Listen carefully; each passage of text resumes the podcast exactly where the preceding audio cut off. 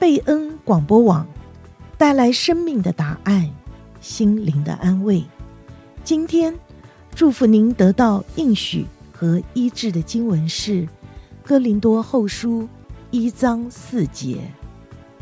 我们在一切患难中，他就安慰我们，叫我们能用神所赐的安慰，去安慰那遭各样患难的人。格林多后书一章四节。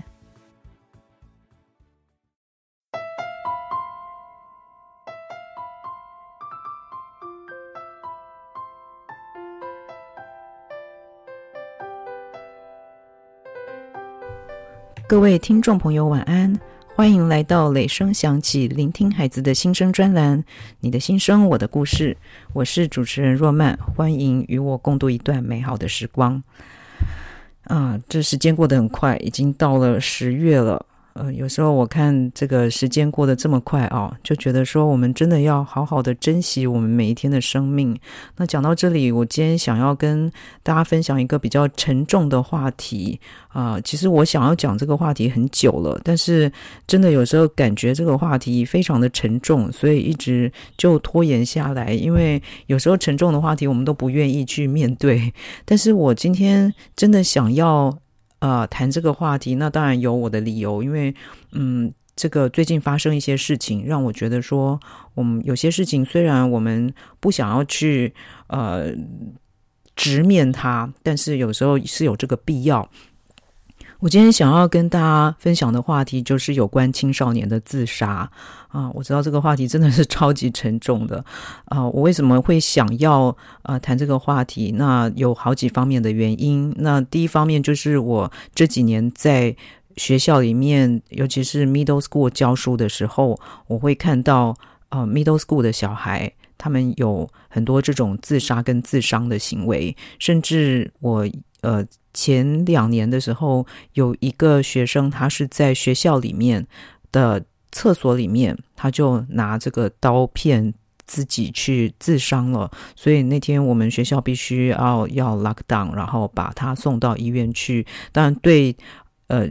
他的家庭对他自己、对学校都是一件很 traumatize 的事情哦，很创伤的事情。那还有就是，最近我有一个朋友的孩子，呃，他是呃是一个 young adult，他在。比较离家远比较远的地方，因为有一些这种 struggle 哈，mental 的 struggle。那后来他呃就是没有办法去承受，最后他就选择这条路。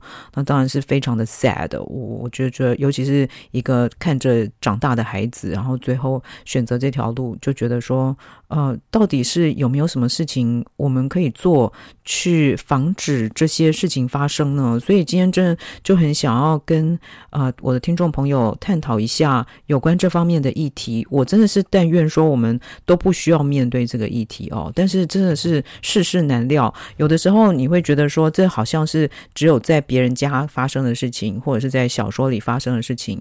但是哦，我想现在就给大家一些数据哦，你就可能可以看得出来这些事情可能是有多么的呃盛行。那呃，这些数据是美国小儿科学会 （American Academy of Pediatrics 啊，提供的，他是说这个自杀现在是美国从十到二十四岁，十岁哦，不是很很大的小孩，就是十岁哦，从十岁到二十四岁年轻孩子死亡的第二大原因，而且自杀的人数呢还在逐年攀升当中。那事实上呢，青少年死亡当中，每一年哦，青少年的死亡当中有百分之二十五是死于自杀，也就是说，青少年死亡里面四个就有一例是死死于自杀的。百分之二十的高中孩子说，他们曾经有自杀的念头，也就是说，五个孩子里面有一个就曾经有自杀的念头。百分之九曾经付出实行，也就是说，差不多十个孩子里面有一个曾经有这种自杀的 attempt。所以你觉得这样统计是不是听起来有点可怕？也就是说，这些事情随时都可能发生在你我的周遭，我真的是很不想要危言耸听。那我真的是但愿我们都不需要面对，但是我真的是很想要跟我的呃听众朋友聊一聊有关这方面的事情。呃，你如何去预防这些事情发生？如果它真实的在发生的时候，你应该要怎么应应？那我们都有呃心理的准备啊，那个 prepare for the worst。And hope for the best，永远是我这个我的座右铭。所以今天就跟大家来谈一谈有关这个青少年自杀的问题。那刚刚跟大家讲了这么多可怕的这个数据以后呢，我也想跟大家说，呃，虽然说这个数据很可怕，但是这个自杀是可以防范的，绝对是可以预防的。呃，可以在他还在这个酝酿的时候就把他扼杀的啊。那所以我们先来看一看。呃，有关这个青少年自杀哦，你怎么样来读取这个青少年他可能有自杀的这个念头？因为很多时候孩子在这种 struggle 里面的时候，他选择不会跟我们讲。那所以我们需要读取，也许不见得是你的孩子，可能是你周遭的孩子。像我是老师，我就会遇到各式各样的孩子，所以就是如何读取这些孩子的这种嗯。呃，他的行为啊，或者是他的言语啊，就变成一件很重要的事情。所以，第一个先来跟大家谈一谈这些呃可能有自杀倾向的小孩，他们可能有一些什么特征。那首先，这些小孩啊，你聆听他们讲话的时候，他们可能讲到一些事情，显示他有这个倾向。第一个就是他可能会说。他很想去死。那有的时候我们会把这件事情当做一个笑话，或者当做一个 complain。但是当小孩这样讲的时候，你需要稍微小心一点啊。第一个就是他他言语之间谈到他不想活，他想死。那第二件事情就是当他谈话的时候，你会发现说他有很多的这种 self guilt，就是呃自自我的控诉，自己觉得自己很不值得啊，自己觉得自己很 shameful。很羞耻啊、呃，这样子的小孩你需要非常的注意。嗯，事实上，我这个朋友的孩子，他在呃付诸是自杀之前，他就曾经有跟他的友人有这样子的呃 conversation，就是他有很强烈的这种 self guilt，我觉得自己很很呃很多的里面有很多的他自己觉得他自己不好的事情，他没有办法原谅他自己。像这样子的小孩有这样子的言谈的时候，周遭的人就要注意。那第三个就是他可能会在言谈之中告诉你说：“我真的是不想拖累我的家人，我不想拖累我的朋友，我是他们的负担。”当一个小孩自己觉得说他是一个负担，他好像啊。在这个世界上，他想要把他自己抽离，因为他不想成为别人的负担。这样的 negative 非常负面对自己的看法的时候，就要有所注意。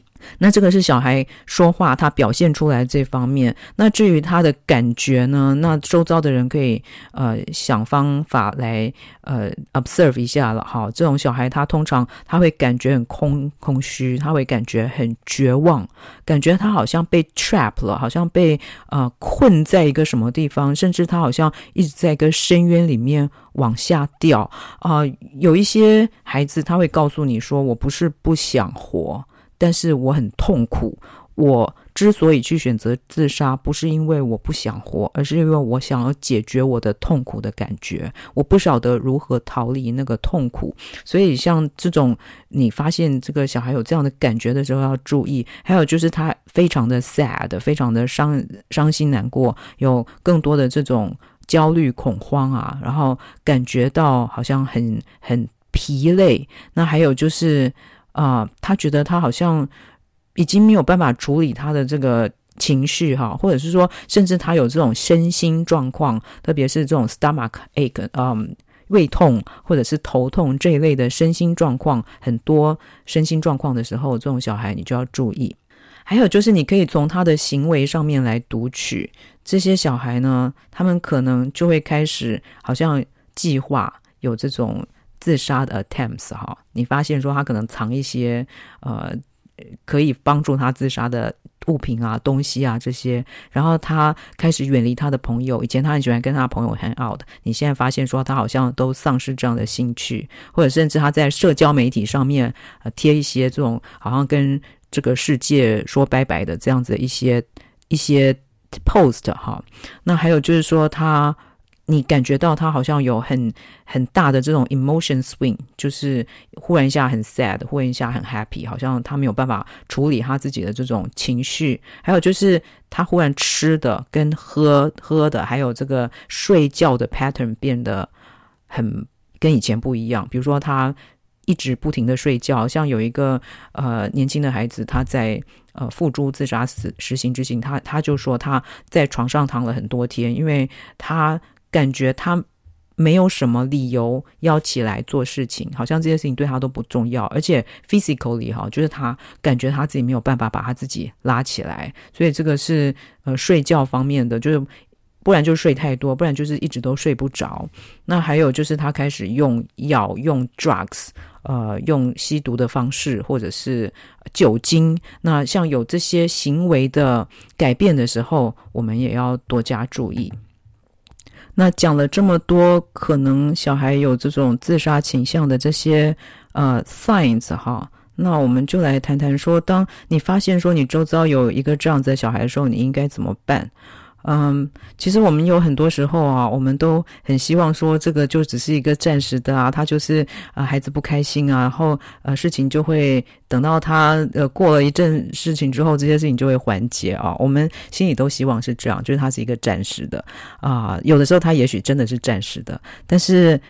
一，我现在常就觉得说，我们没有办法去 take the risk，对吧？就是如果说事情真的会发生的话，那后悔也来不及。所以通常就是如果看到这样子的啊、呃、signs 的时候，我们就需要做一些处理。那作为他周遭的人，你可以怎么做？我觉得其实最好的就是跟他谈，就是跟他谈心哈。那我们其实很多时候啊，我们就觉得这种。你要怎么跟他谈，很难启齿。我我们特别是 这种都不是我们的 daily conversation，尤其是这种好像很很负面的啊，你要怎么跟他谈？所以现在就跟大家来分享一下哈，就是当遇到这种情况的时候，你你要说什么，你不应该说什么啊？我听到好些的这种孩子们在忧郁里面的，在恐惧里面的。就是他在一个情绪里面，自我没有办法拔出来的。他最讨厌听见的一句话就是：啊，你要努力啊，你要加油啊，你不要这么负面啊，负面没有用啊，啊，你要多为周遭的人想一想啊。呃，你只要呃自己能够站起来就没事了啊，你再试试看。其实对他们来讲，这些对他们好像是一种批判，完全起不了任何。帮助的作用。那其实这种孩子听到这样子的话的时候，他可能会更陷入那种他不想要跟你沟通的情绪里面。所以你可以怎么做呢？有有些事情是你可以问的。当然我知道问这些问题真的很难，但是我们真的是也有时候也要呃勇敢的走出我们的舒适圈哈，不要着急着去把这个小孩。那直接好像一个按钮就把它扭转到呃这个正确的路上，就是你得花点时间、哦。有几个问题你可以问他。第一个问题就是问他的感觉嘛，你是不是感觉到很伤心？你是不是感觉到很忧郁？嗯，这是一个很好的这种开始跟小孩沟通的管道。Ask for the feelings。你知道，我们像我是特教老师，所以我每天早上第一件事情就是 check 小孩的情绪。呃，我我需要他们告诉我。那当然，很多小孩你看他的脸你就知道了，但是你得让他有一个一个 label 可以告诉你说，我我我现在是目前觉得怎么样，然后你可以如何来帮助我。所以你问他说，你是不是感觉到伤心？你是不是感觉到难过？你是不是感觉到忧虑？你可以跟我谈谈吗？那。呃，第二个就是你可以直接的问他哈，你有没有这种想要自伤或者是自杀的想法？那可以直接问，嗯，虽然我知道很难，但是这种呃直接的问问话会让小孩觉得说。会让他觉得说你是一个呃安全的人，他可以来到你这里，你是可以没有论断的跟他讲话，他可以把他的心里的话呃毫无保留的来讲给你听哦，所以可以直接的问他。所以像这样子的对话，你可以开始来展开。那至于说有什么更多的这种比较正面的，可以来帮助这些小孩，这里也有一几个建议来建议给大家。那第一个就是教给这些小孩这个 problem solving 的技巧啊，因为其实很多时候他们之所以陷入这种啊，深渊里面，是他可能他们周遭真的出现了一些他们没有办法解决的状况，或者是说他们没有办法解决的情绪，所以教给他们这种 coping 的技巧是很重要的。那第二个就是非常强有力的呃这种社交跟家庭的支持啊。呃尤其是作为家庭哦，你让小孩知道说，我永远都在这里，我不会 judge 你，那我是你的 support。很多时候，小孩需要的就是一个陪伴，你花时间陪伴他，有些事情不需要说太多，就是他很 down 的时候，你让他知道说，我在这里，我陪伴你，其实是非常重要的事情。那当然，朋友也是一样。那还有就是要有这种。能够让他有这种呃 mental health 的 care，因为很多这种小孩他其实是他已经生病了哈，大脑生病了，他呃心理生病了，所以看医生很重要。呃，有的时候我们真的是就会觉得说，好像讳疾忌医，尤其是在这一方面，觉得呃我们华人会觉得说，好像精神的领域，你遇到这样的情况，哎，我小孩是不是精神病？我我不能接受。但是其实这很像，比如说你胃痛，你。胃很痛了，你一定会去看医生，对吧？所以像这个也是一样，有的时候它就是一个大脑的生病了哦，就是该去看医生就要去看医生。呃，至于吃不吃药，这个见仁见智，我们不在这里谈这件事情。我也不是医生，没有办法。给大家有任何的建议，但是就是说，这个现在有很多这种心理的咨询，也不见得一定要吃药。那就是，所以我觉得说，让小孩知道说，你是有一个地方去的，是有地方可以 support 你的，是这个是有方法可以解决的。呃，对他们来说是非常重要的事情。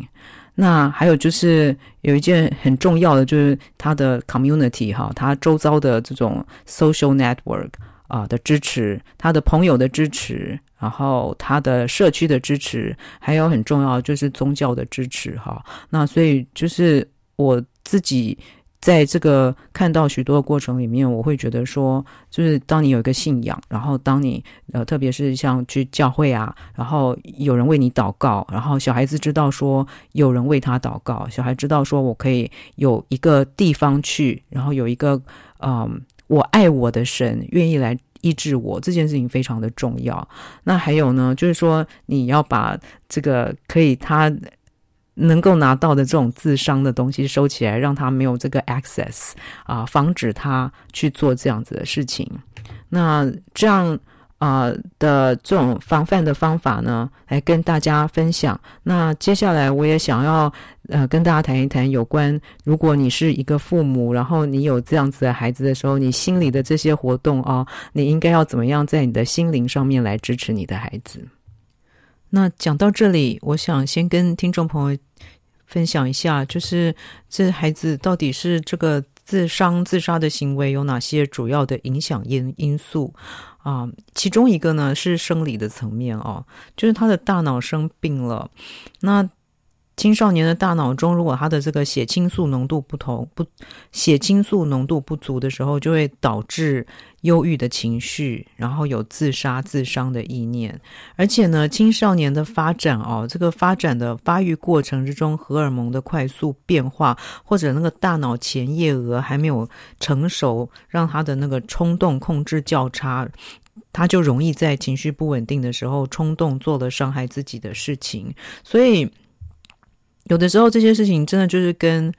他的大脑的发育是跟生理有关的，那还有就是可能跟人际的议题有关，比如说缺乏安全的依附关系，难以得到他人的关注，经常被责难，啊、想要得到其他人的肯定跟认同而感觉痛苦，啊、所以其实我们在这个小孩子发育在青少年发展的时候呢，他这个很容易变成。呃一种好像要冲破这种生命底线的能量哈，所以他就会做出一些让你很感觉到很害怕的事情，吓坏周遭的人啊、呃。所以其实，在这种时候哦，我们不妨看一下，就是生理的因素，还有这个人际关系的因素，这些事情都是可以 reverse 的，这些事情都是可以有一个所有所处理的哦。所以，其实我们在。帮助孩子的过程里面，我们一定要告诉我们自己说：“诶，这个是有盼望的啊！我遇到这种事情的时候，不是从此人生就落入一个黑暗里面，完全都没有办法出来啊！我们要帮助孩子出来之前，我们真的是自己也要告诉我们自己说，这个是有盼望的，我们是可以有着力点的。那至于要怎么样来着力呢？”那第一个，我想我们作为父母或者作为周遭的人，我们需要就是来正视这件事情，不是说好像就把它放在一边，就希望说这件事情就可以解决了。这件事情不会解决，除非我们决定要正视它。那我我们。当面对孩子出现情绪低落、有自伤行为的时候，很多时候我们不晓得该怎么回应嘛，我们就只想赶快安慰他一下，然后就觉得说，哎，这些负面情绪赶快啊、消除就好了。所以，这孩子有时候是透过这种行为啊，表现出求救讯号。那这个求救讯号可能是告诉你说，我需要被看见啊、呃，我需要关怀，我需要被陪伴。但是我们很容易把他这个求救的讯号解读成问题，我们就觉得说，你就解决问题。这个时候他就可能被产生这种不被理解的感受，有的时候开始出现这种愧疚感啊，觉得说我好像为我周遭的人、为父母增添了很多麻烦，那有时候是一种无力的感觉啊。因为他们其实之所以要这种自杀自伤，他就是为了要解决他们当下的痛苦，他不知道该如何解决痛苦，所以他觉得好像解决生命就能解决痛苦。但是父母就很急切的想要这些行为消失，他就觉得他自己好像做错事了。那到底应该要怎么治好？他也不知道该怎么解决，所以就造成一个恶性循环。所以当我们来帮助孩子的时候，哦，就是说，哦。我我们其实是好意，但是我们想要帮助孩子不这么忧郁，结果竟然让孩子有更多的这种难以想象的这种痛苦。所以啊、很多时候孩子遇到这种状况，他就把门关上了，他就不愿意再来跟我们来沟通。所以哦、呃，我们到底是应该要怎么办啊？那我们真的是要放下我们自己的那种恐惧，那种不知道该怎么办的心理，而真的坐下来陪孩子好好的聊一聊，跟孩子一起来谈谈是怎么一回事，开启一个沟通的空通道。那很多我们在沟通的过程里面就会给建议嘛，就是说你可以这样做，可以那样做解决，但是。啊、如果这种自伤自杀它不是一个问题，它只是一个求救的信号，那我们其实就可以不需要给他什么建建议，而是专注于聆听孩子。到底要跟我们说什么？试着去理解他现在正在讲什么，他有什么困惑，有什么不理解的。那像这这样子的过程，我们就叫陪伴，就叫聆听孩子的心声。我们很多时候想说，我们的节目就叫聆听孩子的心声。其实有时候聆听孩子的心声就是这么简单哦，就是你放下你所有的给意见、论断，单单的就是来聆听，说你到底要跟我说什么？你有什么要？告诉我有什么要啊、觉得我可以可以帮你为你做的。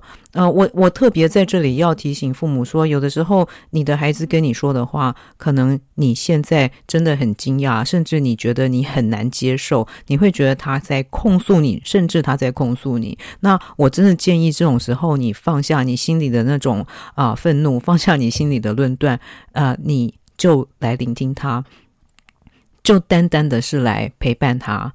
不要去跟他有什么这种对立面啊，什么都不要。有的时候就是来听他说，他有的时候也许就真的只是要说。那呃，在这个过程里面呢，如果你觉得我们觉得很困难的时候啊，我们也能也可以去对外求助，求助这种支持的团体，因为。毕竟我们不是孤单的，其实是有很多的父母或者是很多的人正在经历类似这样的事情，我们都可以去啊、寻找有这样子的支持。那除了聆听跟对话之外呢，也可以陪伴孩子去做一些他喜欢做的事情。那陪伴很重要的核心就是创造一个共同相处的机会嘛，让孩子知道他如果愿意说，你就在这里听着，那就是你在这个。听听看孩子怎么样思考的过程哦，那在这个亲子的关系里面呢，尝试去找出另外一种相处的方法。今天这一集节目讲到这个比较沉重的问题，我真的盼望说我们在。啊、陪伴我们的孩子的过程里面，都不要有这些事情的产生，甚至我们可以未雨绸缪，就是在还没有这些事情产生的时候，如果我们的能够愿意放下我们自己的身段来聆听孩子的心声。可能是不是我们的孩子就能够过得比较愉快？他们就知道说我们是安全的人，他们可以到我们这里来倾诉他们的心声，而不被论断。啊、所以这集节目真的是跟大家来 share 这件事情。但愿我们的孩子们都能健康快乐的成长，也让我们真的是诚心的为他们的成长来祷告，求主耶稣让我们让他们都有智慧。雷声响起，聆听孩子的心声专栏，我是主持人若曼，在这里跟大家说晚安。